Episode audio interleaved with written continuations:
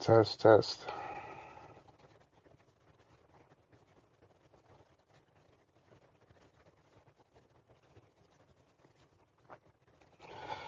So this is a quick impromptu uh, show because I want to see if people can hear me okay. I have this set of Bluetooth earbuds, and I wanted to see if I use this in place of my usual microphone equipment, if it sounds okay. So if people can send me like um, in the chat, or if you want to come up into the caller section, or just hit the emojis with a thumbs up if it sounds okay, if it sounds passable. Just let me know how it sounds. Okay, someone said it uh, sounds fine. Okay, that's great. Um, still planning to do a regular show tonight with Q, but I wanted to kind of set up a way to make, you know, quick impromptu shows that don't require all those usual setup that I usually do with Q. The setup I have when I did a show with Q, we connected to my laptop, have the official mic set up, and have a soundboard and all the other stuff. And sometimes I'm just not in the mood to do all that. But uh, yeah, I'm just kind of checking in on what's on people's minds, how people are kind of um, processing what happened in Buffalo, and also I'm curious about the economy. Like I'm kind of curious about between the student loan business, the crypto crashing the regular stock market crashing and all this other stuff going on. But um, I'll be honest, I'm kind of wondering why people don't just set things on fire and just kind of revolt or rebel or whatever. And it's just like there's so many things that are just crazy right now. And I'm just wondering, like, what is it that keeps people from just lighting everything up and just saying, fuck it. Hey, Andrew, what's going on? Hey, nothing too much. I I didn't mean to uh, cut in, but I was Oh, no, thinking you weren't cutting in. That's what this is for. I, I appreciate it, actually. rad. Yeah, no, I was just thinking it. I, I kind of agree with your sentiment. People kind of raise this about the U.S. a lot. Um, people will say stuff like, "Oh, they're we're you know complacent," or um, I, you know, or that somehow we're like uniquely um, like resource deficient to carry out a protest or something. But I wonder why at least um, people don't stop paying their taxes. Like I, I brought this up on another call-in earlier about Greece in like 2010 or 11, kind of right after they were admitted to the EU, and also because of the big financial fraud shit going on. They just got, I mean, wrecked. Their economy was wrecked. Um, and I don't see like a huge, huge difference. But they, you know, they basically en masse stopped paying their taxes. They started taking over like abandoned government and corporate buildings in Athens and in Thessaloniki and other places. And I don't know. It's like you know, people will bring up that the U.S. had the McCarthy era, but the U.S. brought the McCarthy era to Greece. Um, I think there was, a, I want to say it was Mint Press. There was a piece that kind of just did a uh, if anyone wants a quick breakdown of like the anti-communist uh, militias that the U.S. helped set up in Greece, that they did kind of all over Europe, that just killed the partisans in Greece, just you know thousands and thousands of communist partisans who were the resistance against the Nazis were killed, and yet still Greece made some shit happen when their country was getting screwed up and and yeah, I agree with you. It's it's a little confounding, but I don't think we're incapable. I mean, I look at 2020 as a big high point. I look at the, or at least of like revolutionary potential and organizing, and then you look at the union organizing stuff. So I don't know. Maybe there's some shit that's about to pop off we're not expecting, or or maybe it'll be a few more months. I mean, one thing that I find kind of weird is that the people who I think more are kind of on the traditional oppressor class and everything, they're the ones who kind of seem to have given up on following the rules or the proper channels. And like, they're the ones who seem to think, you know what, the government, the country, the traditional respectable avenues are not available to me. So I'm going to pop off. I'm going to shoot guns. I'm going to go off the grid and, you know, not pay the taxes. Li- Like those patriot types and those people who call themselves sovereign, like, you know, those those right wing and fascist types, they refrain from paying their taxes all the time. But we have this kind of interesting class of so-called like radicals and revolutionaries who seem to really believe in playing by the rules in a kind of bizarre way. Everything seems ass backwards to me. Like, like um, we have people who will be protesting after George Floyd and after all these things like Breonna Taylor, who will be kind of bragging about how their rev- their protests were peaceful and how they followed the rules and and everything. And I'm like, why would you consider that a selling point of a so-called radical protest that you behaved, you know, and but it's like these kind of militia, right wing, you know. I mean, I guess it's easy when at the end of the day the system is rigged on your behalf. Like like you look at Kyle Rittenhouse for all his, you know, tough swagger before, you know, when it came time to, you know, uh pay the piper, he cried on the stand and, you know, got a slap on the wrist. I mean, I don't have any answers to your questions e either, but um Yeah, I, would like other people to answer. Why do you think that um, Americans, or at least American liberals and leftists, don't just refrain from paying the taxes? And, and, thanks, Andrew. I appreciate your call. Is it possible that a lot of them do? T like I don't know. When he brought that up, I think about the U.S. and how it always manages to keep a a decent chunk of people relatively stably stable financially. Like we see a lot of housing markets, even while this crash occurs, like getting hot during COVID. So that indicates to me that most white people, perhaps even those right wingers that refuse to pay taxes and are in militias and stuff, what if they're actually like middle white people or upper middle? Of course, they don't present themselves that way. They tend to present themselves often as like these blue collar types, but they may actually have some money and be relatively stable. And we know how punitive the, the system is where it often will not audit a lot of people in those brackets. And instead, if we stop paying our taxes, like, um, or, or somebody like in lower middle working class below that middle range, if they start paying their taxes, you are significantly more likely to be audited. So I, I, I feel like I feel That's like it's fair. kind of what you said, where it's rigged in their favor in multiple ways, where that they can kind of be recalcitrant. But you know, like I think when they don't pay their But tax, I don't know what, what do you think about that? I, I think when they don't pay their taxes is by like design, as in like the government's in on it. The government's helping them not pay.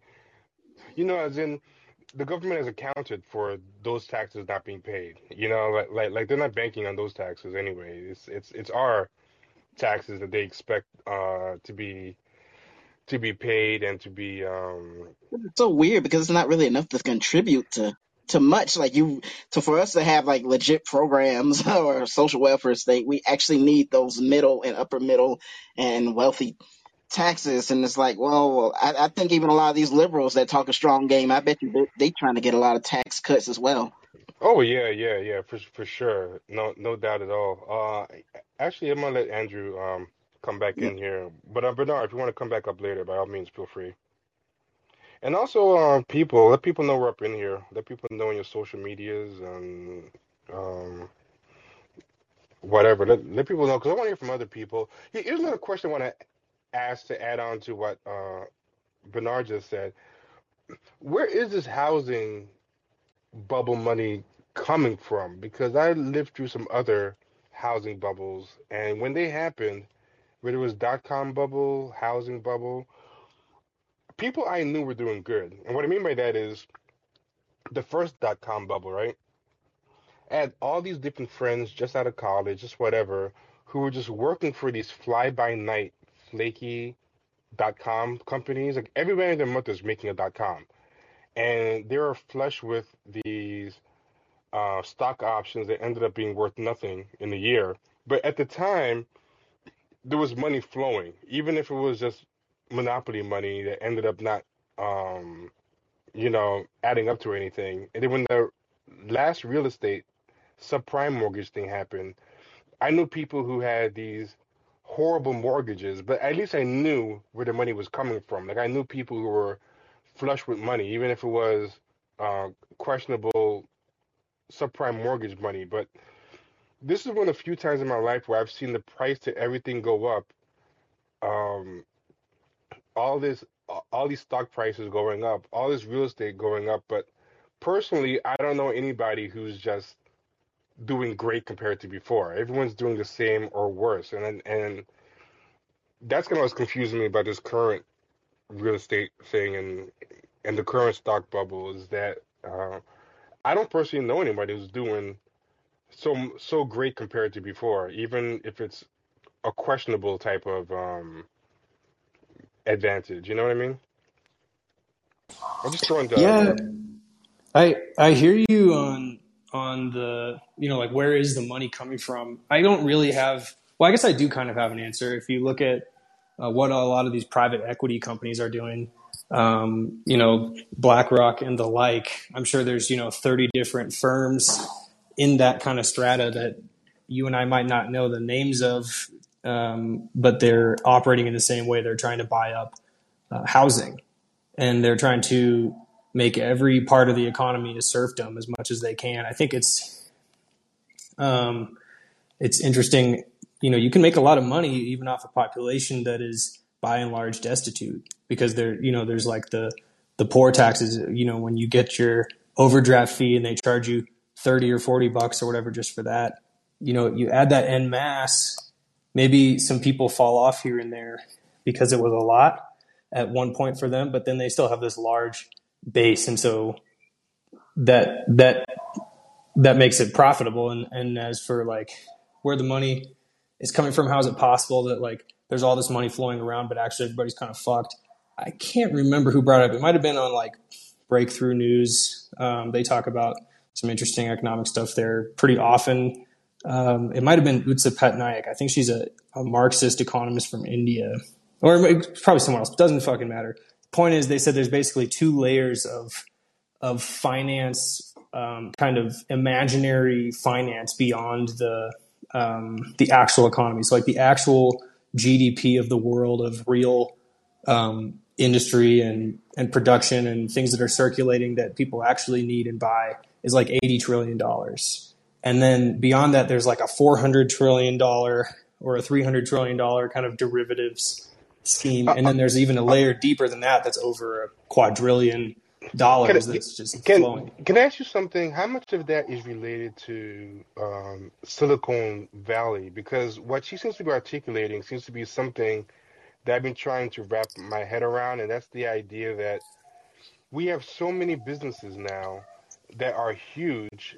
They make up a big chunk of the Dow and the Nasdaq, but they're all businesses that don't really require having to have traditional profits and traditional earnings to be considered wildly successful. And I feel like that's kind of helped create this illusion of just this.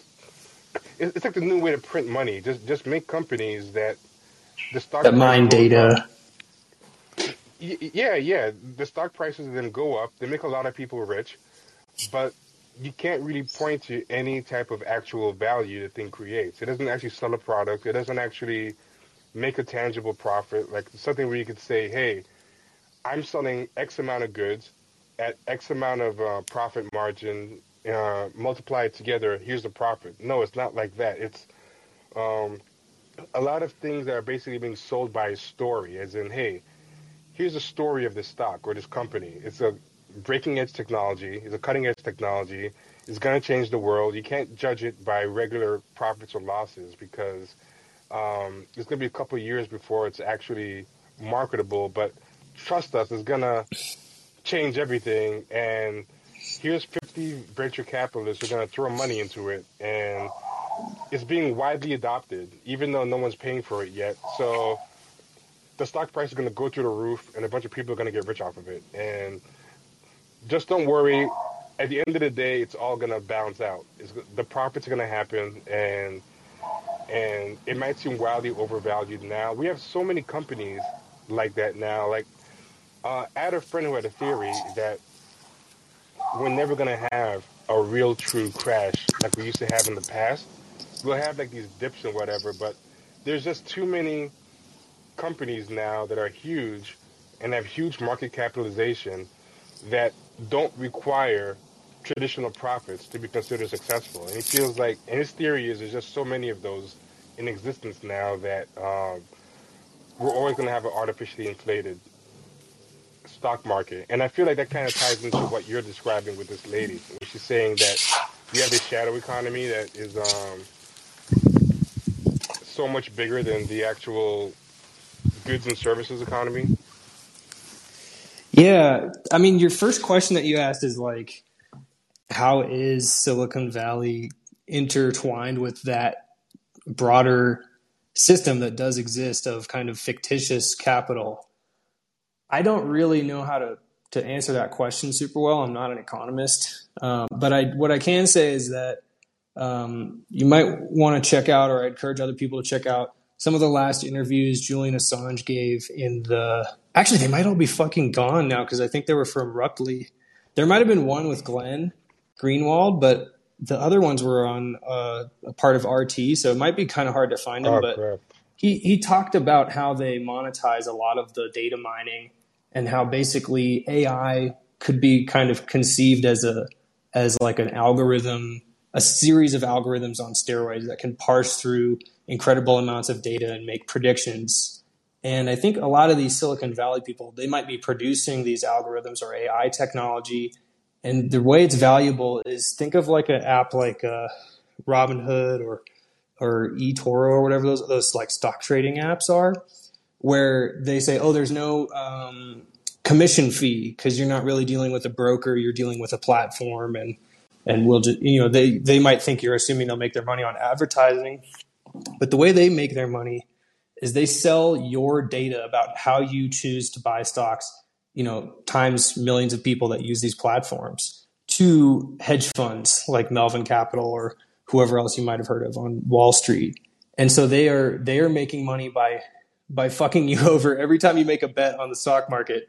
They are preempting that to the point where they're even regulating how quickly it gets to the um, to the stock exchange from the these you know little uh, like free trading apps. They're they're they're capitalizing off of every single part of that, but that's still not like really goods and services. And so the only way I can say that Silicon Valley is is connected is that they I think it it alludes to the the power of the state in economy because they've set, they've they've kind of provided a security apparatus and they've provided um, uh, actual like you know financial incentives and uh, subsidies to these companies to do this type of work and I view it like social control. Um, but I I think it, it, it the reason I mean it speaks to the power of the state is because like it's not actually producing anything and like you mentioned they don't actually have like traditional profits. What it really is is just a ponzi scheme or a pyramid scheme in one form or another depending on the the business. And the fact that they're they're continuing on and gaining power i mean i think it, you, you want to probably look at like the world economic forum types and what they're advising countries to do and that's that's really where So i see its life force coming from so many things are Ponzi schemes, and you know what's crazy, right? Is how normalized so much of it is, and I'm gonna tell you what I mean, right? Like, for example, there's uh the crypto thing, and everybody so hates crypt- crypto and NFTs, and they're like rooting for them to fail, and everybody's so happy when the crypto things, you know, fall and everything. And, and I look at crypto and everything, right? And I'm like, you're not wrong about crypto, right? But the way I feel about crypto is like this. Crypto to me is like a hyper real, almost caricatured version of the type of thinking that was normalized by dot com stocks and Silicon Valley. Like like it's just an extreme caricature of like 50% of the of the Dow right now. Like like to me, crypto is not as harmful as the value of Facebook. Facebook to me is the most weirdest, ridiculous thing. Like, what does Facebook do or create or do anything? It's not even an original idea. There was Friendster and MySpace and stuff before that. Like, Facebook is like triple derivative. It's it's it's it doesn't sell or do anything. I, from what I understand, it makes most of its money off of what like ads, I guess. I don't even believe that because I don't know anybody who clicks a Facebook ad. Like, what is this thing? Why did they make anybody a billion dollars? Even if it's the most widely adopted thing on earth, I don't understand what value this thing uh, creates. To me, like Facebook is a million times crazier, or as crazy as any crypto, and it's like that's something that's making somebody rich enough to have billions and consider running for president. Like to me, the existence of things like Facebook and all these huge billionaire making dot com companies that I cannot even figure out what they sell or what tangible what tangible value. That to me is uh, the kind of crazy, bizarre value making of capital right now that is trickling down to the regular person and things like crypto and all these um, imaginary value digital ventures. And I feel like the existence of crypto as an easy target almost has the bad effect of legitimizing and normalizing all this other bigger Ponzi scheme stuff, you know? Like like if crypto gets to be the bad guy and the sign that everything's gone too far, you know, crypto and NFTs, it almost lends legitimacy to all this other shit that to me is basically the same thing on a bigger, more legitimized uh, scale. You know what I mean? Excuse me. I hear you on that a lot. I, I think like, you know, there's obviously some value in Facebook where like even some of my friends who are like, oh, I'm fucking getting off of all social media. They'll keep Messenger because they know if they don't have someone's phone number, if their phone gets stolen or whatever, they can hit people up there. Um, and there's like events planning and stuff. But for instance, I have uh, some friends. Well, well, huh? well, well, well, well, let me clarify this. There's value to the user and the convenience it creates. I'm talking about value as in like oh, where's the the profits? for the shareholders, as in like you know, Yeah. because everyone using Facebook is using it for free. You Yeah, know, but it, it, that's the data the mining thing again. Oh, the data mining. I got you. like that they're they're huge in selling i mean you know there was the whole cambridge analytica scandal where um, i believe the a lot of the kind of corporate legacy media was trying to say oh look this is so this is like the worst example ever of any tech company selling your data um, because they used it to help get trump elected. Uh, but that was actually a relatively small fry um, part of the gigantic industry that that is mining your data, predicting your behavior, and selling those predictions and your consumer profile amongst each other, amongst these other capitalists. And it's a it's an element of social control. And actually, if you're, I don't want to like um, backpedal too much, but actually Bernard uh, brought up something kind of interesting about like a lot of the if you're down, like it's another kind of element of social control where he brought up like a lot of these people who claim to be really good at like tax evasion and they're they're consider themselves sovereign. Um, these people seem like they don't really seem to be targeted by like the IRS the way that, for instance, like some of my family is who's who only got through the last year because they got one of these. Um, they were able to get a like a in their in our state there was a grant for small businesses, and then they got taxed out the ass on it this year. So it's like those people are getting taxed, but these people who are kind of living out in more rural or uh, suburban, exurban areas, I wonder if they actually are like this kind of lineage from the the people who were immediate settlers who who really went out there and got like the the land grants and everything, and, and they buy in so heavily into this fictitious narrative that whitewashes the genocide of creating this country that you know all these people they have enough surveillance from all of these different data mining um, schemes that they have to know who is and who is not paying their taxes. Because I mean, there's people, there's dudes with like 70 brain cells bragging about it on Facebook, and they think that you know libertarianism is right wing libertarianism is freedom. But I wonder if they kind of like let these people slide and they know it, but because they're like they're not a, they're they're helping us uphold this system. I mean, that's definitely possible too. Uh, something you know, something I was thinking about as well when we were talking about why don't more people just kind of uh, lose their shit. You know, uh, I think a lot of this protest culture that has kind of popped up has there's been a lot of globalization and catharsis, but not a lot of actual organizing. So people just kind of get together, uh, drop signs, chant, yell, whatever, and then I think a lot of people kind of get spent, like like they get that catharsis from like yelling, marching, protesting, and then it's like after a while, people just kind of um, get spent. They get that catharsis, and they go back to to their lives, and nothing actually has been organized or any structures created to, you know, to show for it. Like there's been such a culture of catharsis that has, um, like people end up feeling seen, they end up feeling heard. They got to say their slogans. They got to um, be on camera or, you know, commune with some other people for a couple of days, and then you kind of go back to your go back to your life, you know. And I and I wonder if that's kind of become a problem too, because I've noticed how proud of themselves people have kind of gotten over, you know, the fact that they that they protest, even if they have nothing to show for it when it's done. That's a very interesting point. I think um, I think there is a lot of that. Like the you know we live in a society that that really runs on a lot of spectacle because I think at some level people do subconsciously know like a lot more is wrong than they really address on a daily basis, but they kind of compartmentalize it or they really hard, you know, every time they kind of feel a little tinge of dissonance, they kind of turn away hardcore. But I guess I'll say so. I, I was, I'm from Seattle and I saw like there was a lot of um, spontaneous, um, like huge numbers at the protests. Like one day, the first day, there was like four or 500 people. The next day, there was like 10,000 people um, and so it did seem like a lot of people were coming out um, that didn't know each other. It wasn't organized. But after that, I did actually see like when the protests started to die down more and more, um, and and then there was kind of like a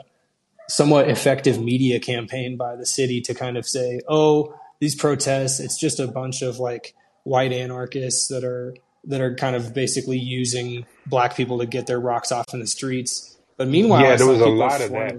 Well, there was, but I also saw like a lot of people, oh, especially oh, no, like oh, oh, no. people who were doing. I said there was a lot of that. I'm saying there was a lot of that media narrative. I'm saying. I'm oh saying yeah, there was, that, that that that was the truth. I'm agreeing with you. I'm saying that there was a lot of that type of, and and I say there were a lot of I think black liberals and activists who were also repeating it because they had an interest in kind of delegitimizing these more because I think a lot of these protests, a lot of people like the traditional Black Lives Matter types mm-hmm. didn't take credit for it, so they didn't want it to be seen as legitimate. Like if I can't be seen as a leader of this thing, then I want to delegitimize it as white anarchists as well. So you had both white people in charge, but also certain like uh, black people of the misleadership class, both spreading that narrative that you're talking about.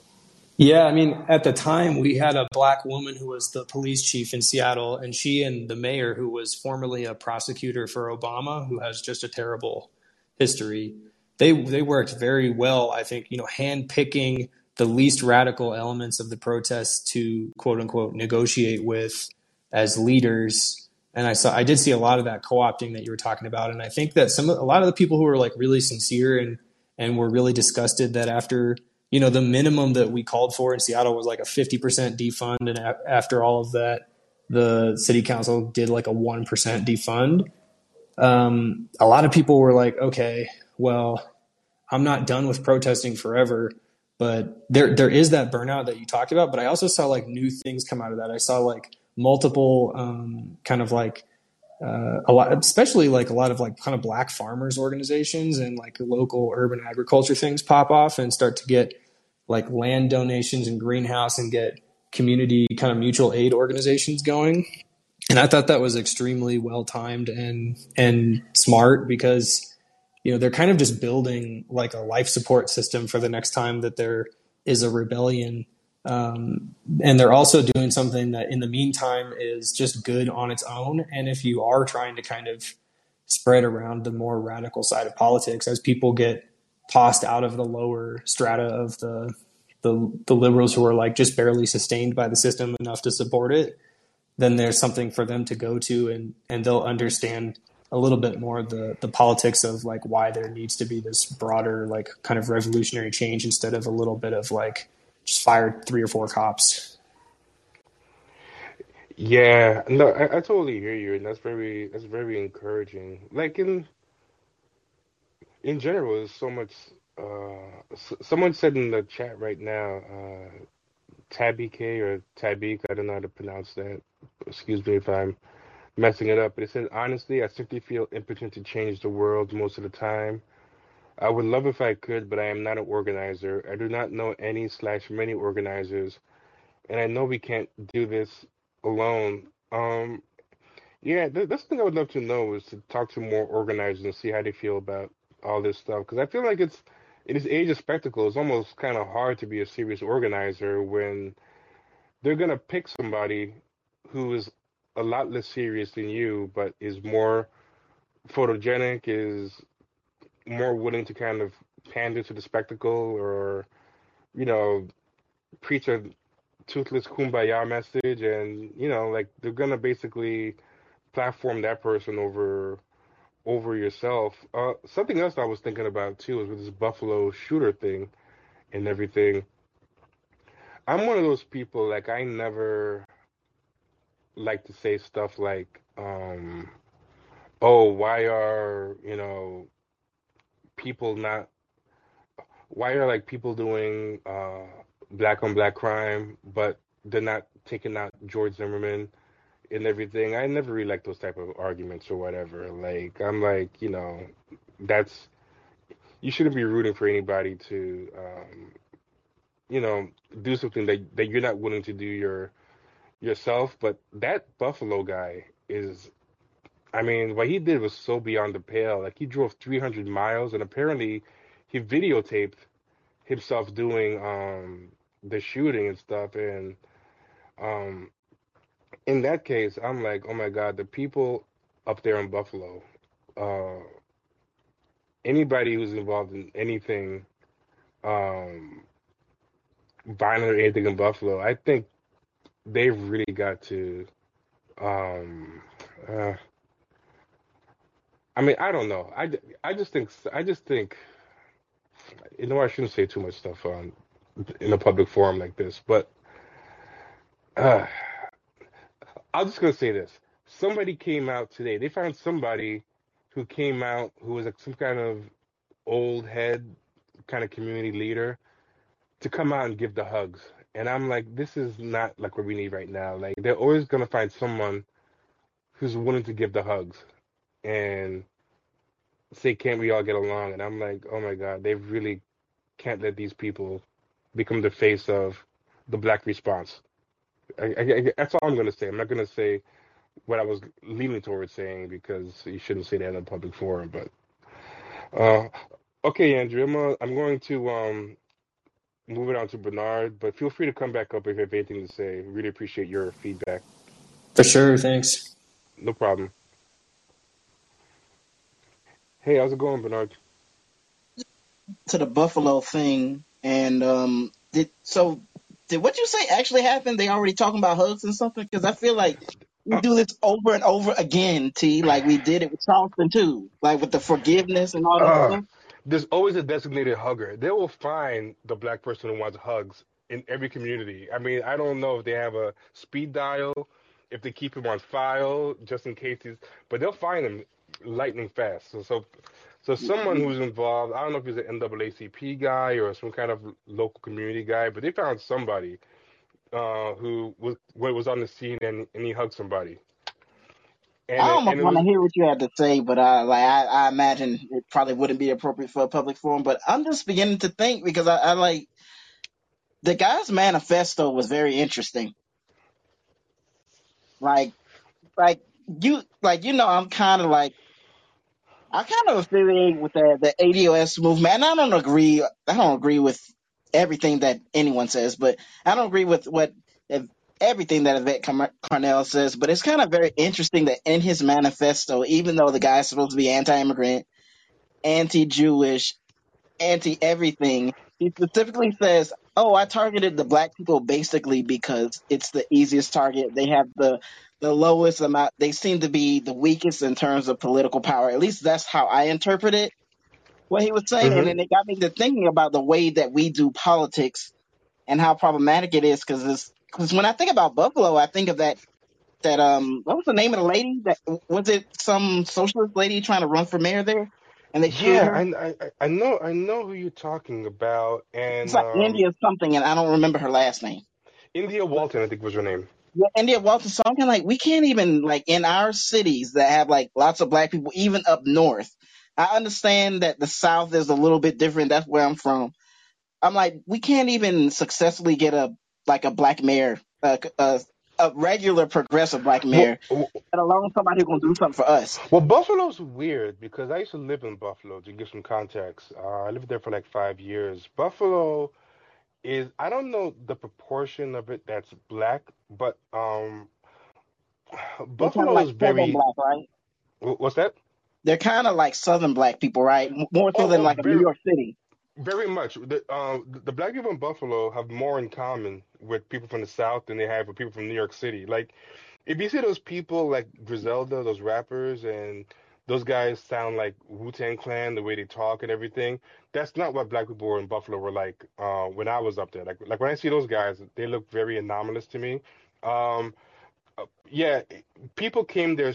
The black people who were there came mostly from the Great Migration, and they came straight from the South, and they kind of created this kind of um, culture there that feels and sounds very Southern, even though it's only eight hours north of uh, New York City. I don't know if maybe all the colleges up there and people from New York City moving there and kind of changed things around, but but when I was there, like in the in the late 90s, it was um it was very shocking just how Southern the culture the culture was. But um there's still a lot of white people in Buffalo. It's just very segregated. So I mean, I'm saying it to say I can see why they would still have trouble, um, even with like all the black people there, but they still have trouble um, getting that mayor over because despite having a sizable black population, I think they still have a lot of white people. Even the white people live in the suburbs outside of the main city.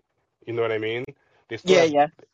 yeah, and and and also I will say one more thing.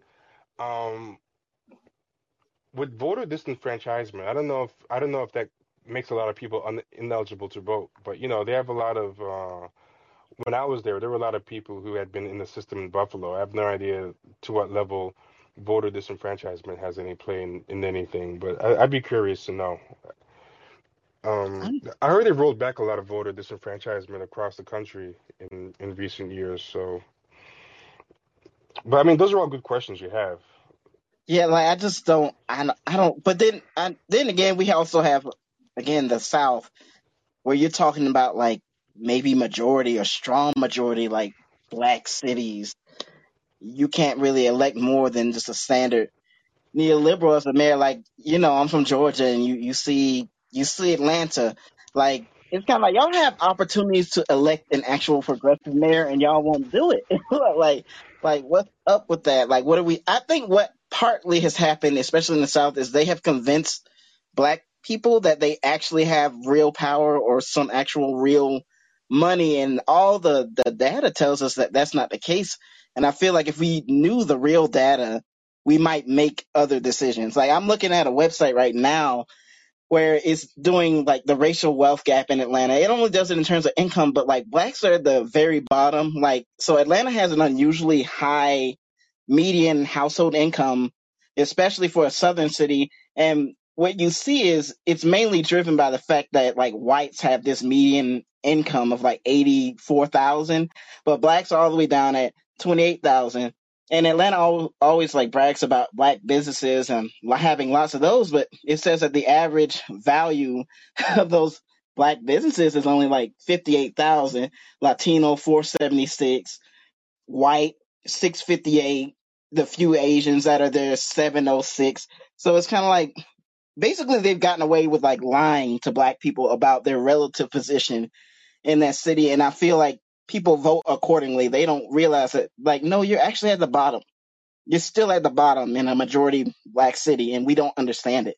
And I feel like that's what's going on in the South. I just don't understand what y'all have going on up there because even New York City, I'm surprised y'all put um Eric Adams in office, but it looks like they use like the crime fear to kind of do. Um, it's very hard to explain with New York, but I mean that's a whole different thing. But I'm I'm gonna put it like this: if you look at the local media in New York, there's a lot of like you know white leftists and transplants and all types of people who are kind of in the media here, and they'll have you thinking New York is far more leftist and progressive than it is. But if you go out in places like Queens, some of the black suburbs in Brooklyn, some of the two fare zones, you know, people really underestimate how conservative a lot of old school black people are. You know, a lot of Mm, black people in these neighborhoods, they have nephews, cousins, uncles that are cops. A cop yeah. is considered one more blue collar avenue to get out of poverty as anything else. The same way a lot of black people go into the military. So, like, you know, a lot of them like when I was in downtown Brooklyn or where I live, you know, where there's a lot of gentrification and whatever, you would think Maya Wiley was like, you know, the lead runner, that Eric Adams was a joke. If you talk to like um other more like media elite types or whatever. But when I would visit my mom in like, you know, out in Long Island or, you know, in like Cambria Heights, Queens or St. Albans, Queens, I was noticing all these little black businesses, little black bars with Eric Adams posters up. And to them, he's a old school black guy with a New York accent who's from New York, who sounds like people they know who um, reminds them of their cousin, reminds them of their uncle. Like a lot of people know or have in their families an Eric Adams type of guy, and I think a lot of people weren't even voting in terms of like their politics or whatever. I think the combination of the crime, like you said, that there was a lot of crime around uh, during the pandemic that was going up, but also like he was black and he was um, looked and sounds and talks like a lot of black people from New York. Yeah, I'm kind of glad Atlanta did a little bit better than that this time, but like it still wasn't that much better. But this crime, this crime thing that every city has been talking about, I honestly think that that's partly behind Yeah, stuff happened.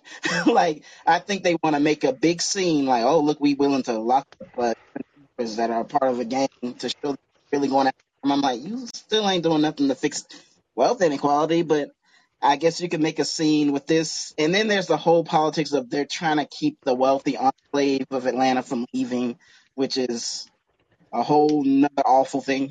like, um, so they're trying to make for that man, like the way a black,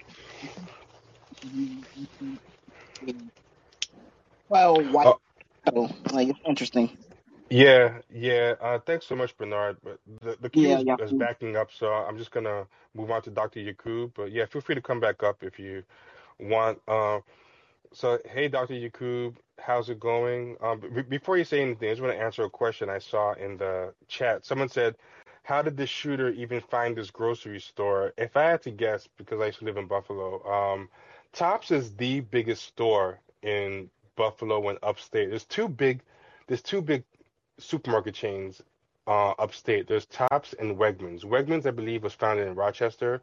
Tops is um, Buffalo's big chain, and because there's not a lot of like stuff to do up there, like these supermarket chains kind of become like very, very significant to the area in the ways that they, the supermarkets don't become in other places. Like when I live in Buffalo, people would go to Tops Market just to kill an afternoon, the way some people go to a mall. Like Yeah. Tops International, for example, is huge, and people will just go in there and just like nibble on food and get drinks and and hang out and kill like an hour or two there. So I think the combination of he chose Tops because it's just a high profile place in Buffalo. He just chose the Tops that was in the black neighborhood because where he went, that was um like a super black part of Buffalo, and that would be my guess. Just those two things. It was the biggest store in the blackest part of Buffalo, Yeah, and that uh makes sense.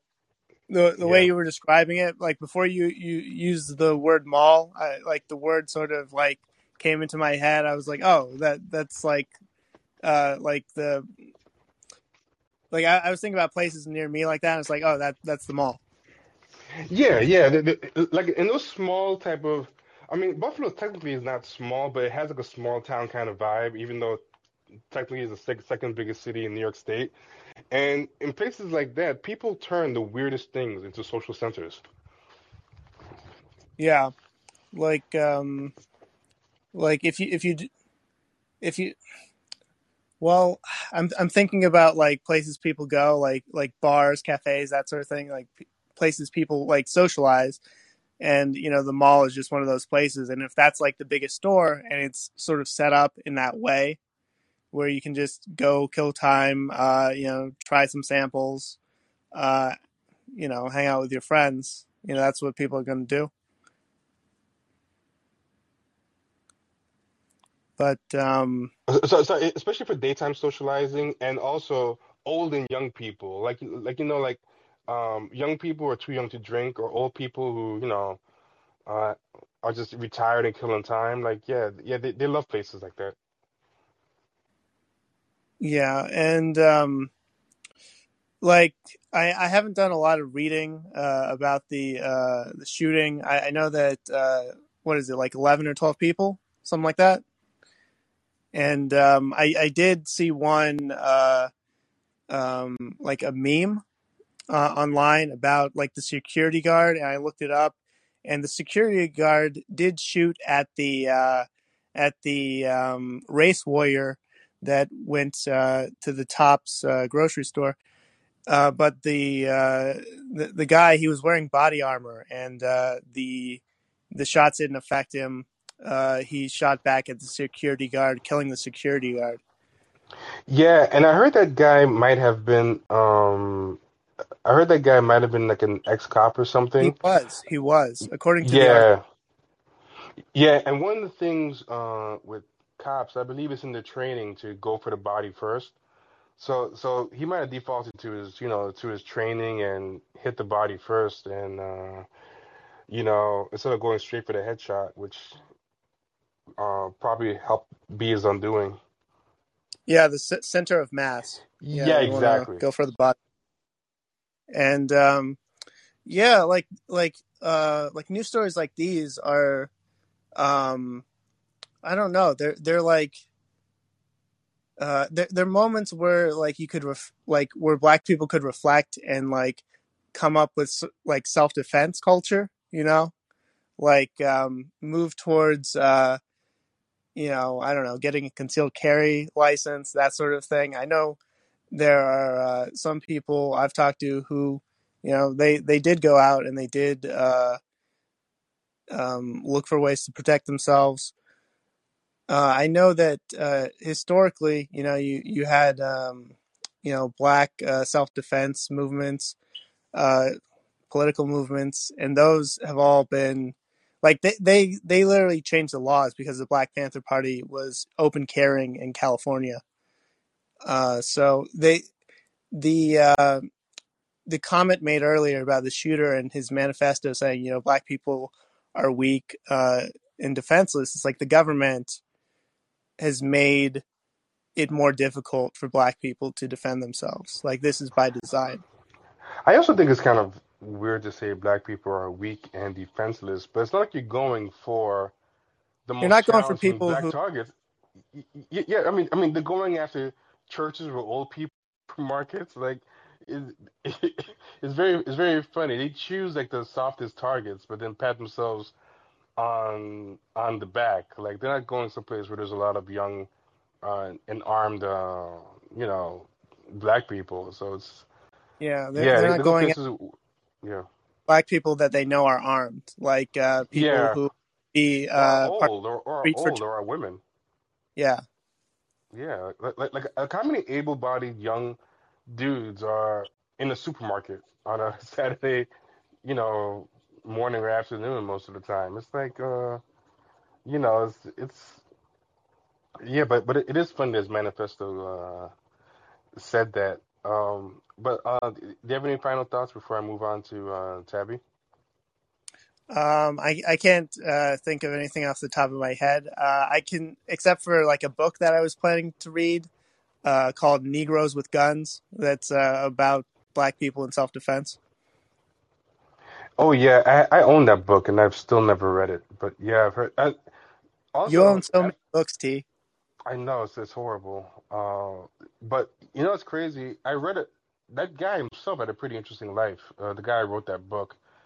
And uh, if we ever do that book in book club, uh, I also want to talk about his life too. But yeah, the, the guy had an interesting life. I think if I remember correctly, he kind of got went to self exile and left the country and went to Cuba or something. Uh, I think his name is Robert. His name is Robert Williams, right? Um, I believe so. Uh, w- Winfield will be able to uh, confirm or deny that. Okay, cool, cool. He's in the queue. Oh, nice, nice, nice. Uh, all right, so uh, I'll ask him when we get to him. But I'll talk to you soon. All right, thanks. Bye. Bye. Hey, how's it going, Tabby? And also, It's am I pronouncing pretty it good. correctly? Okay, Yeah, cool. yeah, Tabby. Yeah, Awesome. uh, yeah, yeah. Uh, I just wanted to run an idea that I've had for a little bit past you and everyone else in chat.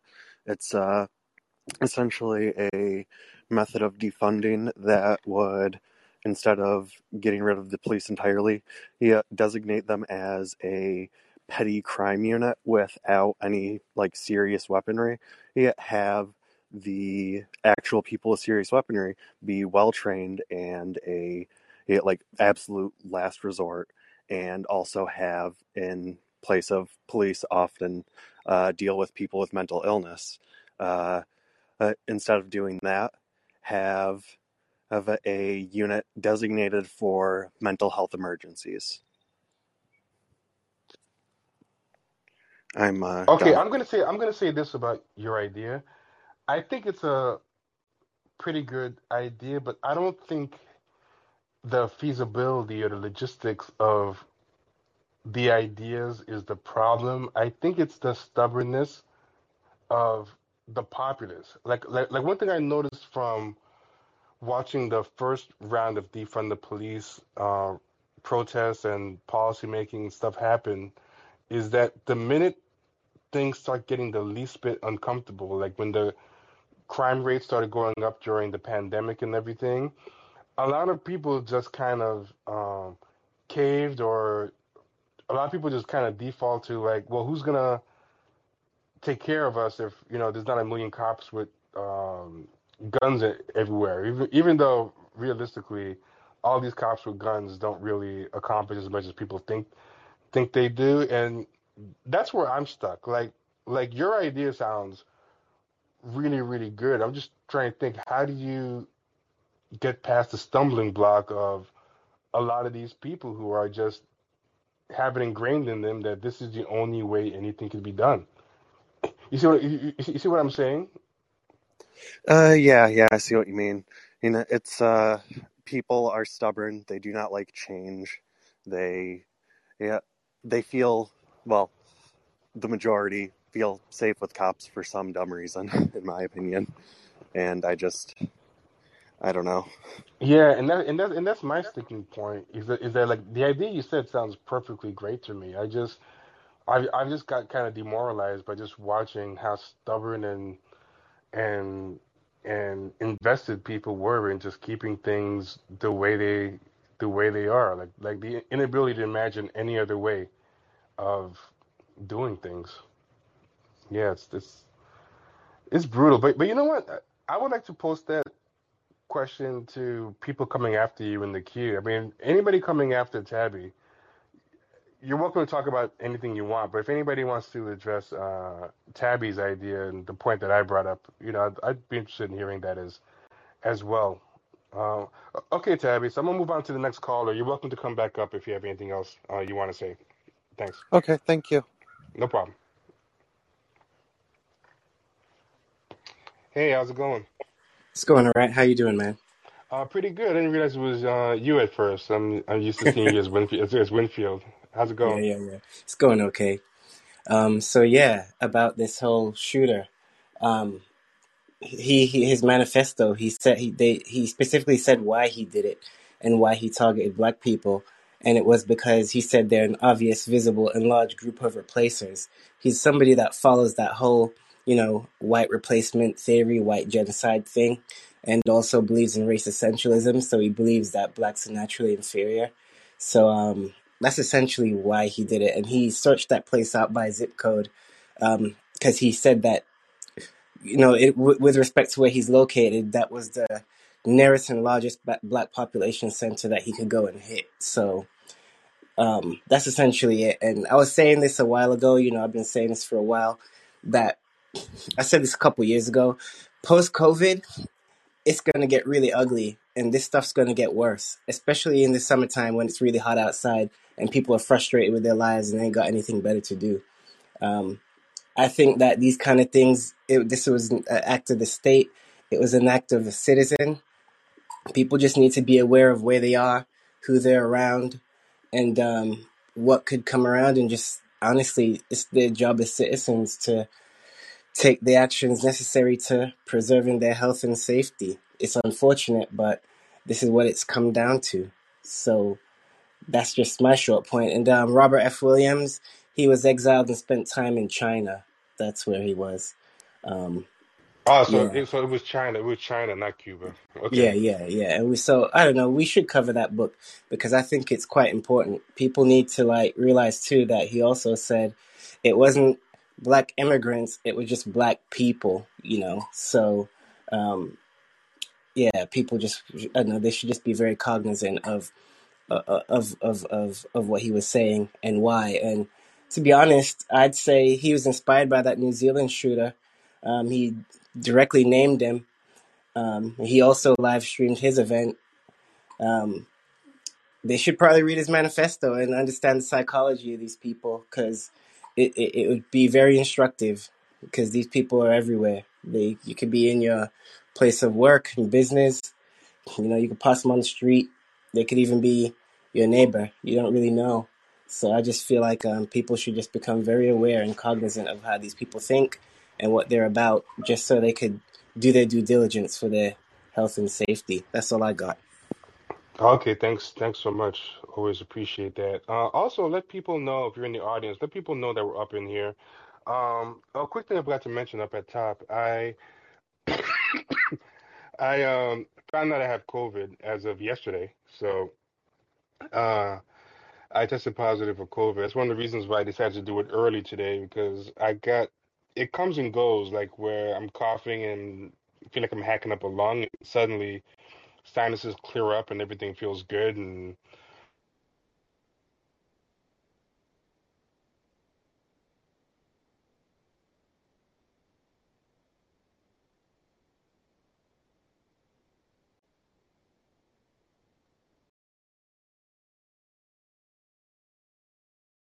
that uh, sorry about that. Can you guys hear me? Um the app shut down for some reason.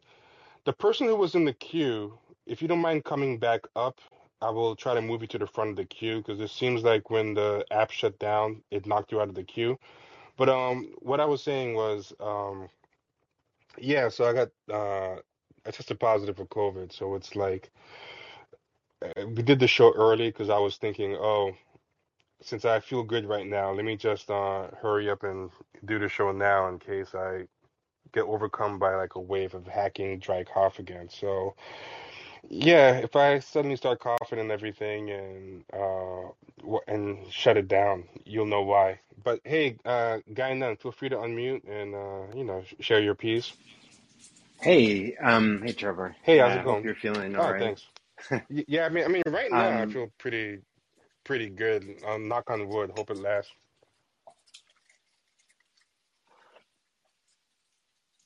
Oh, I don't know if you're. Oh, you Oh, muted. oh, oh, Okay. no, I was saying, I Um, was saying, right now I feel uh pretty good. Knock on wood, oh, hope hope, hope it lasts. But yeah, Yeah, so so far so good. But but earlier today and yesterday was a mess. Yeah, I hope you feel better Thanks. soon and not worse. Um, yeah, I was gonna bring up something that's, I mean, kind of tangential to the shooting, but it's uh, what's happening in in Palestine, in Israel, Palestine, uh, with this reporter. I don't know if you've like kind of followed the story of um, Shireen Abu Akleh. um, who got shot in the face, like had her face blown off while wearing a press vest and a helmet, and the IDF knew that she was there, and they try to blame it on like some Palestinian like militants, quote unquote. Um, and then they attacked the funeral while they were carrying her coffin. Um, it was I I mean to me that's just a like the greatest like disrespect like in life and in death there's just so much dehumanization of Palestinians and to me like like I've heard Israel, Jewish Israelis and and other activists call the, situation there kind of somewhat similar to the Jim Crow South. Um, and what's concerning to me is that you know police forces go there um, and train with with the Israelis on how to how to basically put down movements, how to infiltrate them, how to spy, and they come back with those worst practices and apply them here to black and brown people and activist groups. And it's kind of like uh, like if we don't do anything about what's happening here, we're getting a preview of what it's going to be like because they're kind of pushing Palestinians into um, smaller and smaller spaces, and they're taking the the natural resources, like the the settlements that are being built. They're getting like the water. They're they're pushing out Palestinians from access to water, and so it's kind of like a ghettoization and kind of like a sort of what happened to Native Americans too, like a reservation kind of process. Yeah, real talk. yeah, and it's really, you know, it's really concerning that people don't see these connections that all these technologies, these defense uh, weapons, these uh, surveillance technologies that are kind of tested out on Palestinians are then brought, are then sold internationally to all kinds of governments, including our own, to militarize the border. So it affects, you know, my my people um, who are, you know, part Native American too. Yeah, you know, it's Um, very weird that, you know, but that happens uh both that happens both ways. Uh where they have stuff they test domestically on uh black and brown populations here, then then bring it, you know, overseas and then they do it in reverse too, where they have stuff overseas and they test it out on black and brown populations overseas, then they end up using it on people that protest here. It's it's it's weird how that goes in both directions, but it's uh it's a good reminder that uh it really is an international struggle. Yeah, yeah. It, it really requires like solidarity across, and like I know that there's been some solidarity. Uh, I mean, you know, between Black Lives Matter, but o- other groups that are also um, fighting for Black people's humanity, and and they've gone and visited um, Palestine and like seen like some parallels. There there isn't exact parallels, but there's just a lot of uh, if they're going to be learning from each other worst practices, we have to also uh, kind of pro- cross pollinate like some of our methods of resistance. That's a great way to put it. Like they're basically collaborating themselves. Yeah, yeah. Uh, did, did you see footage of the the funeral pr- procession that got attacked by? Uh, no, I saw people talking about it in the chat. Um, Yeah, because because I've uh, uh, been sick, I've been checking the news sporadically. yeah, It- like like even the Buffalo shooting, I found out about it way after the fact. yeah. Yeah, Yeah, no, it, it, it, I mean, if you do check it out, it is just disgusting and unbelievable that like people carrying a coffin are getting hit by batons by these like these guys who are dressed all in black. You know, it's just yeah, it's disgusting. it's yeah, it's disgusting. But I'm kind of disturbed at how little things surprise me anymore. Like I feel like Yeah, even a year ago that would have surprised me, and right now it's like I, I believe anything could happen. I think that George Floyd really kind of took away from me the ability to be surprised by anything. yeah, yeah. Uh, okay, Anyway, guy, um, we have a pretty healthy cue, so I'm just gonna keep Yeah. it moving. But Good as I said to talking to you. everyone, you're welcome to come back up if you have anything else to say. Appreciate All your right. call. Take care. All right, take care. Hey Rudy, how's it going? Feel free to unmute. What's up, Trevor? How you doing? Uh, uh, all things considered, it could be worse. All right, I just got a couple of things um, on my mind. So one was um, regarding the Supreme Court, and then the other one is I like to pay attention a little bit to what's going on in Africa because it's never really covered. Um, like you know, what's happening in Palestine is really tragic, and I don't think enough people are talking about it. But it's crazy also that like nobody ever talks about what's happening in the Congo and has been happening in the Congo for the last um, two decades There's like more than 10 million people who have been genocided by um, basically forces that have deep ties with the US government and US corporations, as well as the Belgians and, of course, the Canadians and, you know, the, the usual goons. Um, but yeah, so um, the part about the Supreme Court, my thing was I didn't know why the Supreme Court decided to make enemies like right now. You know, like it of it doesn't talk about what's happening to Julian Assange. He doesn't talk about the NSA spying. He doesn't talk about plenty of things that he could talk about that you know he could challenge whether constitutional or not.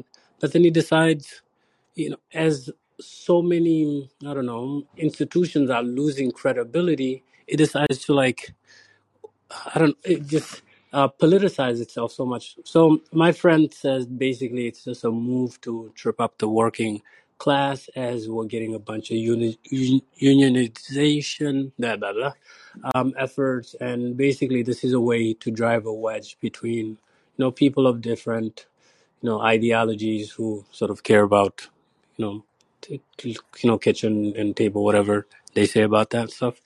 Um and then i don't know what you guys think about it. I'm just sort of confused about that but it seems pretty good. And then the other thing the mali thing is just that um, there's something interesting happening over there. You got a bunch of people who are in support of the, you know, and these guys don't don't hide it. And I don't know, they basically of the junta, and they call themselves a, a junta, a junt, a junt in French. So then, like basically, there's a bunch of people in Mali, in Senegal, where I have like family, and um, basically people are saying that you know we've tried as um, the Serie are always asking to vote, and plenty of countries have voted. Like in in in in what's it called in Cameroon, people vote, but it's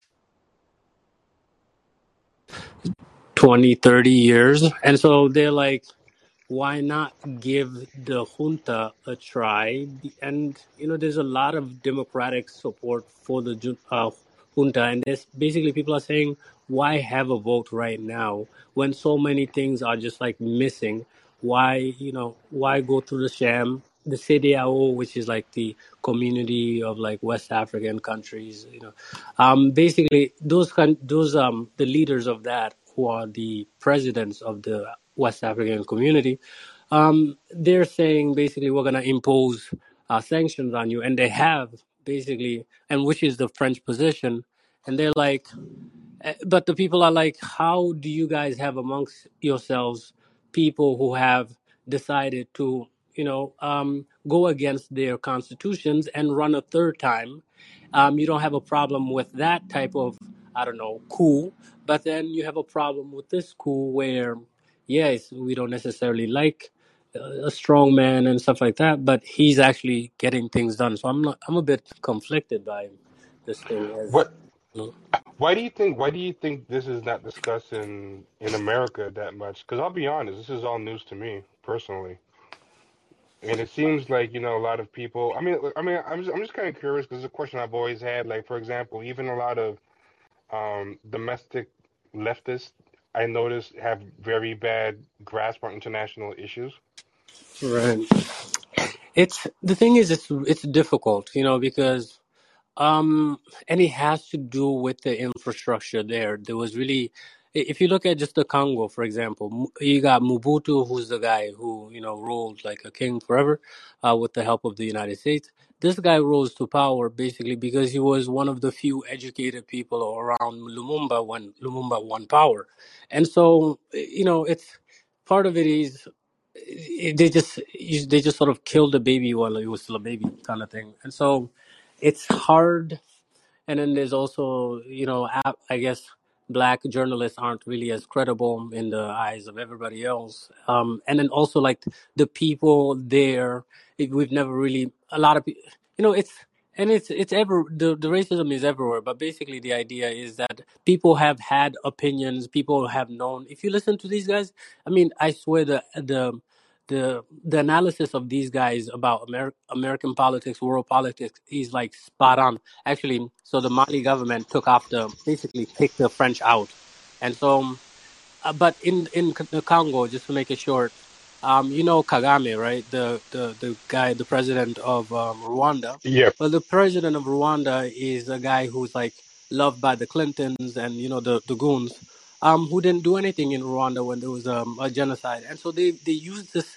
The, the fact that they didn't do anything to hide their, their complicity in the genocide and their com- their continued complicity in the genocide in the Congo because what happens is actually Rwanda, which is a small country, um, acts like the police in the in the region. Rwanda basically uh, facilitates the stealing of you know the minerals, and then Rwanda gets some money that actually it is it is able to invest in Rwanda, which makes other countries look bad. And then so Kagame is like, yeah, you guys complain about me doing this and that, but then I'm actually like, look at my country, and it's got a bunch of women in the parliament and everything, and then you know Clinton, and then you know the goon, uh, he's um what's the Blair and stuff, they can basically use that to be like, okay, yep, actually Kagame, he's doing well. And then Kagame also has this way that like he speaks to the Western leaders and they allow him to speak to Western leaders. And so he wins the confidence of certain Africans who are like, oh, look at the way that he actually like fights the back, back against the French and not really knowing that actually it's just a big game, you know? So, So and then so so so so basically, he's allowed to talk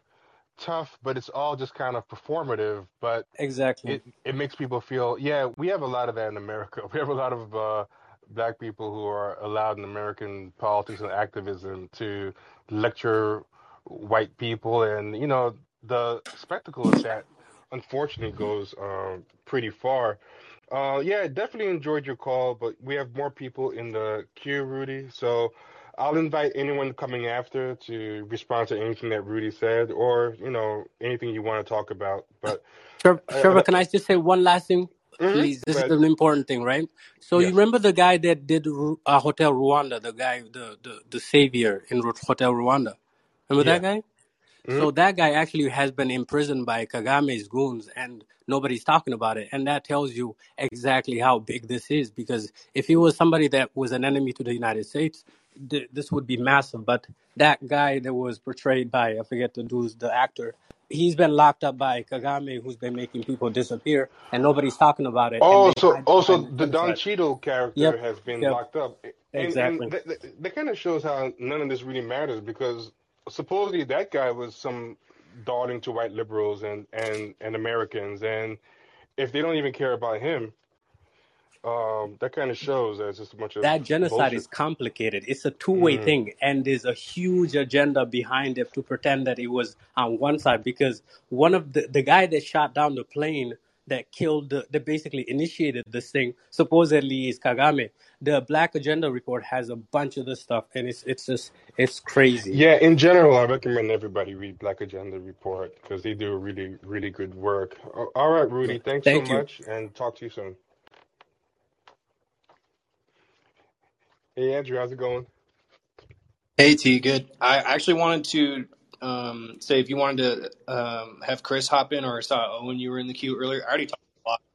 I got a couple other thoughts, but I'll take up the Oh, oh, well, well, well, how about this? How about I put uh, Chris in uh, first, and then uh, we can end it with you and kind of sandwich it by starting and ending it with you because uh, I feel like I need to go drink some tea or something. So uh, I think I think that's what I'm gonna do. I'm gonna I'm gonna let Chris um, go before you since you spoke already, and then if you want to come back up and close it out, then uh, you're welcome to. Sound good? Sure, yeah, sounds great. Okay, cool, cool. Hey, Chris, how's it going? I hope you didn't fall asleep. We didn't, we didn't lose you, did we? Made you wait too long? Okay, good, good, good. Nah, I was waiting for the mute button. Okay. Um. Okay, cool. So right, I'm I'm sorry. This is about to be some crazy energy, but um, I have an odd theory after watching the last episode of Atlanta. So I, I noticed recently that all the episodes of Atlanta seem to be oddly topical for things that were filmed a year and a half to two years ago. So we have the reparations anthology episode, which came out a week before the California reparations thing passed, like almost exactly a week before. Um, we have the Black Lives Matter grift episode, which came out two weeks after the New York, um, the New Yorker piece on Black Lives Matter in the mansion. And then we have this new episode starring Kevin Samuels coming out one the week after he's died. And um, I think Donald Glover is writing the script the script to 2022. and I, I don't know what mag, Negro magic she he has come upon that has transformed him, but uh, yeah, I don't I don't know. I just I just realized that everything happening in the show seems to be very relevant, almost to the week, and it's and it's getting freaky.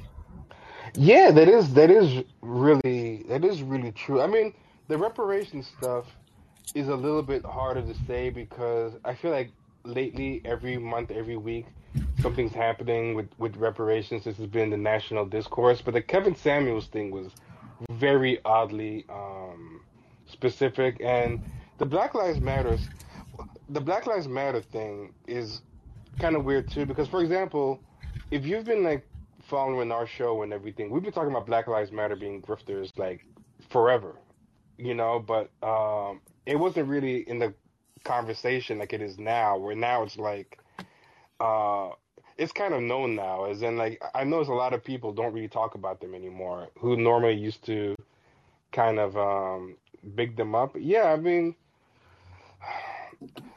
I think you're right that that show is weirdly topical and the Kevin Samuels thing is really weird, but how do you feel about the actual execution of it? Because something is lacking in it to me. I'm not sure what it is this season. It, Um, so I feel I, like it, it should be better, I feel, but it's not hitting for me. I've been I've been I actually rewatched the episodes because when I started thinking of this to see if there was anything else I missed. Um, I think, and then I think the Liam Neeson and Chet Hanks thing also plays into it. They're touching on a lot of these issues, but the the actual political angle they're taking on it seems to be that there's actually nothing wrong with this stuff. So, for example, the reparations episode came off more of an anti-reparations episode. Um, the Black Lives Matter grift, it kind of seemed like it was going to criticize them, but then at the end of the episode, it kind of turned around on that. Yep, yep, yep, yep. I Um, totally know where, know where you're going with this. Where it's like it almost kind of feels like, hey, everyone's gonna grift, so uh, why not just grift too, or or grift or grift for a better purpose? Like I'll add another example to what you're saying because I totally feel what you're saying. Um, another example is when that um, he comes across that guy who to me is meant to be one of these phony influencers who's just using the culture to trick white people. Remember when he's in England and there's that guy who's clearly a scammer, and he's kind of using the culture um the the to painter. yeah yeah the painter, and he kind of gave me like a like a Jeremy O. Harris, Lil Nas X kind of vibe, where it's like okay, hmm this person is just a scammy influencer who's using like uh, white liberals' gullibility to kind of uh, pimp the culture to them. But he kind of makes it seem like at first I'm thinking, oh, is he gonna call out these types? But he kind of ends it with, hey, I know you're a scammer, but I'm gonna get on the scam too, and I'm gonna make myself your manager or something. And Yeah, exactly, and that and that's kind of how they played the Chet Hanks and Liam ne- the. Have you seen the Liam Neeson scene? That was in a more recent episode. um, no, the the last one I saw was the um the one with the Trinidadian um Trinity to the bu- okay, Yeah, I couldn't even finish that one. I, I got halfway yeah, through that it, and yeah, it that was it wasn't terrible. bad. It wasn't bad, but it just kind of bored me, Yeah, but stopped. there there was a Liam Neeson scene, um, in I think the episode the week after that where he's Paper Boi's in a bar and he just happens to be right by Liam Neeson and he doesn't realize, but it's like a cancel bar and Liam Neeson is talking about how he's how he didn't really mean what he said when he said that he just wanted to kill a random black person after finding out a black person raped his friend, which is just wildly racist. But then it seems like the point of the scene was after explaining that to Paper Boi, Paperboy so any negatively towards black people, you're not actually racist. And Neeson goes, "No, I'm racist now after getting canceled." And wow, that's really weird. It, it it was the weirdest thing I've seen on TV in a long time, and it just completely turned the scene upside down on its head. And then Chet Hank showing up in the Trini episode where he's just raised by the lady and speaking all types of terrible. He's speaking Jamaican patois, but he's supposed to be Trini. It, it was just so weird to me. Yeah, yeah. I think he doesn't even know what he wants to say right now, but he's just trying to be topical and it's bringing him to weird places. I think he, I think he needs to touch some more grass. I don't know what's going on with him, but uh, I'm curious to see where the where the season ends. I'm going to catch up with it eventually because I want to do a follow up episode of Media Masochist on it, but I've been increasingly finding it harder to push myself through the episodes. If if it helps, I would say the the the most recent episode, the Kevin Samuels episode, might be one of the funniest episodes of Atlanta. It's definitely the funniest episode this season, but it might be one of the funniest episodes overall. There there's a scene where um where they're trying to they're trying to test the guy to see if he's actually black, and they they throw in a weird Eidos reference. I don't know why, but they're trying to test the guy to see if he's black, and the the questions they're asking him are off the wall and actually things that me and my girlfriend were sitting around trying to see if we knew the answer to. And there was a few of them that we were like, yeah, there's actually a right answer to that. Like, I'm I'm not sure if anybody who's not black black would actually like Eidos would know this. So it, it was the most recent episode was actually good. Okay, yeah, you have me intrigued, so I might skip straight to the most recent episode and, and check that out. Uh, Definitely, and I, I, live in Atlanta, so I'm gonna start calling Emery Brady and Wait, I'm everything. sorry, you broke up. You, you, uh, there, there, was a few. There was a few. oh, wait, hold on. Can you back up? I heard I live in Atlanta, and then you broke up for me. Oh, I, I was saying I live in Atlanta, so um, after watching the newest episode, I'm probably gonna start. Can you hear me? Yeah, I can hear you. I can hear you good now. Hello. All right. So I was saying I, I, I, I live in Atlanta, so after watching the newest episode, uh, okay, that makes sense. But um, I was saying I was gonna probably gonna start calling the newest ep- the Emery White Grady from now on after watching the newest episode. There, there was just a few great one-liners in the newest one that, and it took place in Atlanta, which I think also might have to do with why it's so good because Donald Glover does know Atlanta, like he is clearly from here. Maybe it's jokes that only people from Atlanta would get and appreciate, but I I, I enjoyed it. Yeah, I'm actually going to uh, check it out. Uh, I'm gonna I'm gonna check out that episode after. But yeah, Chris, uh, I'm going to move on because the lag was getting worse and worse, and then you were starting to you were starting to break up. So uh, I figured it was probably uh, a good time to move on. But thank you for that call.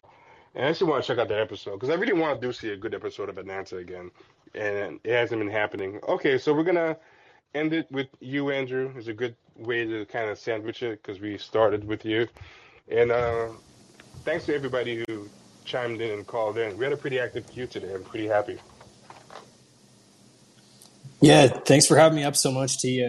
Um, the couple things I was thinking of were back to uh, a bit ago. You were talking about like it's funny how a lot of these kind of um, mass shooter white nationalist replacement types um, they're not going and attacking like uh, you know uh, area where there's like really strong organized crime of a lot of like black gangs in Chicago. They're going to like this grocery store in in Rochester. I thought that was actually that's actually I mean it's I shouldn't say it's funny. It's fucked up that they're doing that, but at the same time, I think it's interesting to like put that narrative out and be like, you guys are fucking weaklings. You realize that, and like peel some people away from their movements.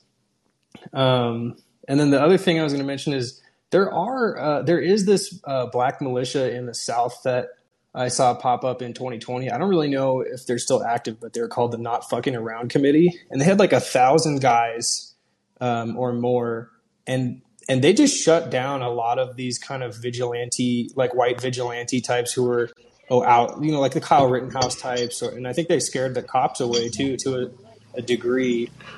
Were they in Texas? I feel like I remember these dudes.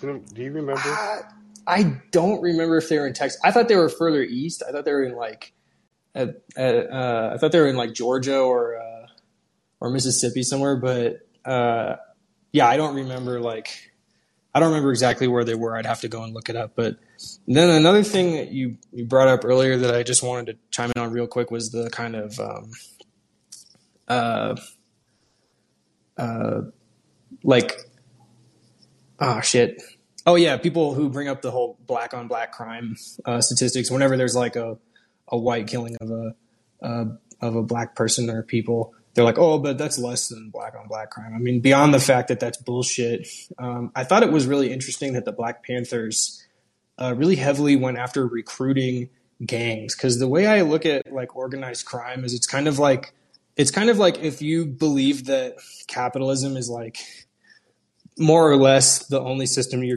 to have and um, and you're a person that's like heavily like extra disenfranchised by the capitalist system in your country that if you don't see like a way out of capitalism i see that as like kind of a logical response but given that there are alternatives to capitalism i, I don't think that's a logical response so i thought that was a really um, strategic and good tactical move by the by the Black Panthers.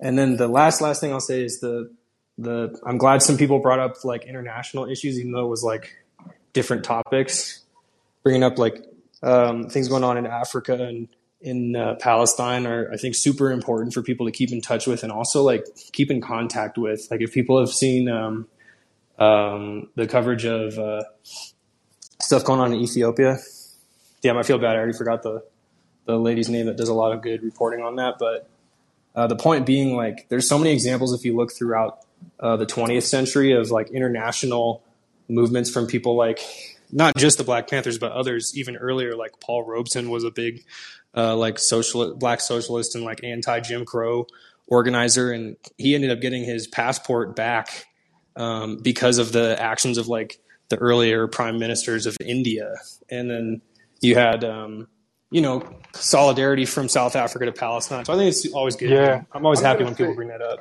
I'm going to say that I agree with that, but in practice, I think a big problem with that nowadays is that the CIA and the intelligence community and the world uh, funds and the neoliberal organiz like like between um, between the intelligence community and the international um, donation community and the um, neoliberal banking community and everything, they have undermined so much of the um, radical leadership across the third world that I think it's going to be a lot harder, but I still hope it happens. But like, like there used to be so many African leaders and leaders in uh, Asia, both East Asia and South Asia and Southeast Asia that were not fucking around, and they were really willing to collaborate with and work with um, Black American uh, radicals, work with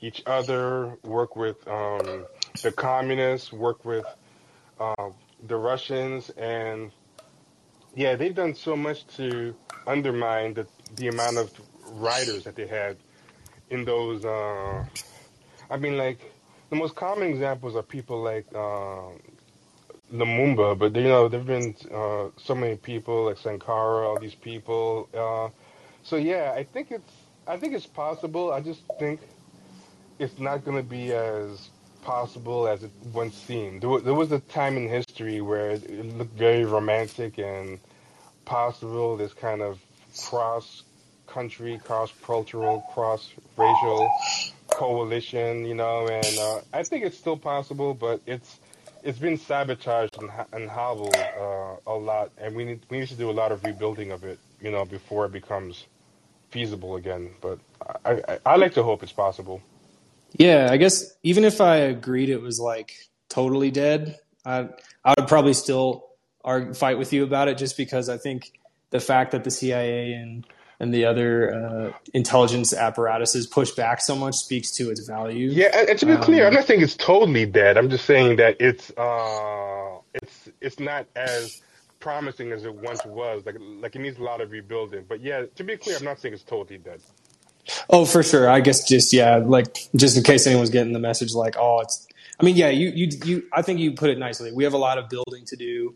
So that's I, I guess yeah, that's what I'm just glad people are bringing up the issues, especially in Africa. I think um, I think that South America, Latin America, and Africa, um, as well, you know, as well as every uh, more uh, you know less covered corner of Asia, they get less coverage for exactly that reason. Like people don't want you to know there was a gigantic strike in 2019 at all these Mexican um, factories at Coca-Cola and auto factories that are all these American companies. They don't want you to know about workers and like um, liberation struggles around the world is why they're not covered. But I see there's someone else. Oh, sorry. But anyways, I, I don't want to talk way, way forever. But before you end the show, will you plug one more time where we can find all your other shows? I actually first saw you on uh, the Michael Brooks show a while back, which is also where I Oh, nice. like Rest in peace.